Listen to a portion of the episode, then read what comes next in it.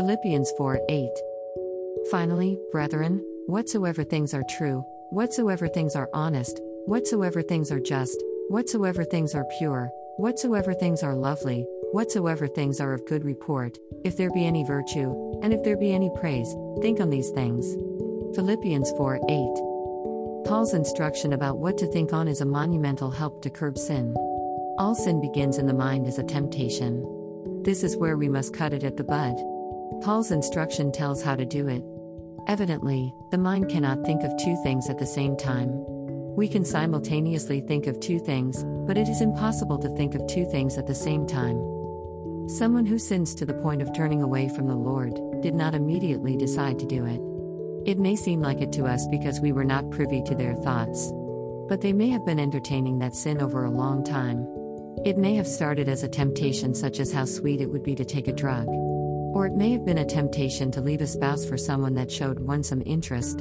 There is a myriad of scenarios. But sin all starts with a thought. And that thought is entertained, becoming more and more enticing until the opportunity presents itself and that person gives into it. Paul tells us what to think on. When a thought enters our mind and we recognize it as sin, the last thing we want to do is entertain it in our minds. One thing that works for me is to quote scripture and to pray. Paul tells us what to think on. Think on something that is true.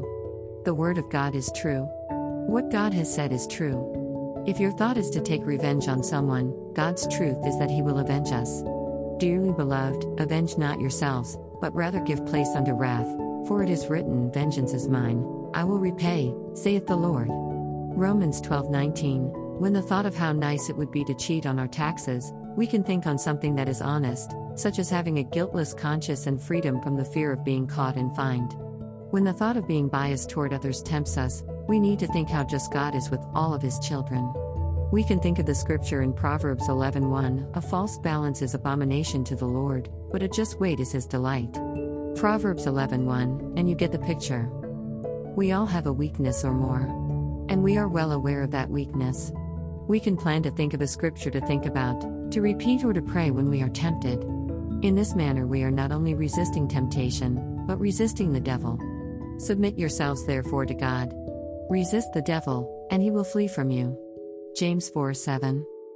We have a promise from the Lord There hath no temptation taken you but such as is common to man, but God is faithful, who will not suffer you to be tempted above that ye are able, but will with the temptation also make a way to escape, that ye may be able to bear it. 1 Corinthians 10:13 There will always be a way to avoid falling into temptation also. Before Jesus was arrested, he went to Gethsemane to pray. He took his disciples and left them a ways, but went on with three disciples Peter and the two sons of Zebedee then left them there and went beyond there to pray by himself. When he returns to the three, he finds Peter sleeping and says, Watch and pray, that ye enter not into temptation, the spirit indeed is willing, but the flesh is weak. Matthew 26:41 Being all man, but also all God, Jesus knew that Peter was about to face temptation. When the soldiers came, the servant of the high priest also came.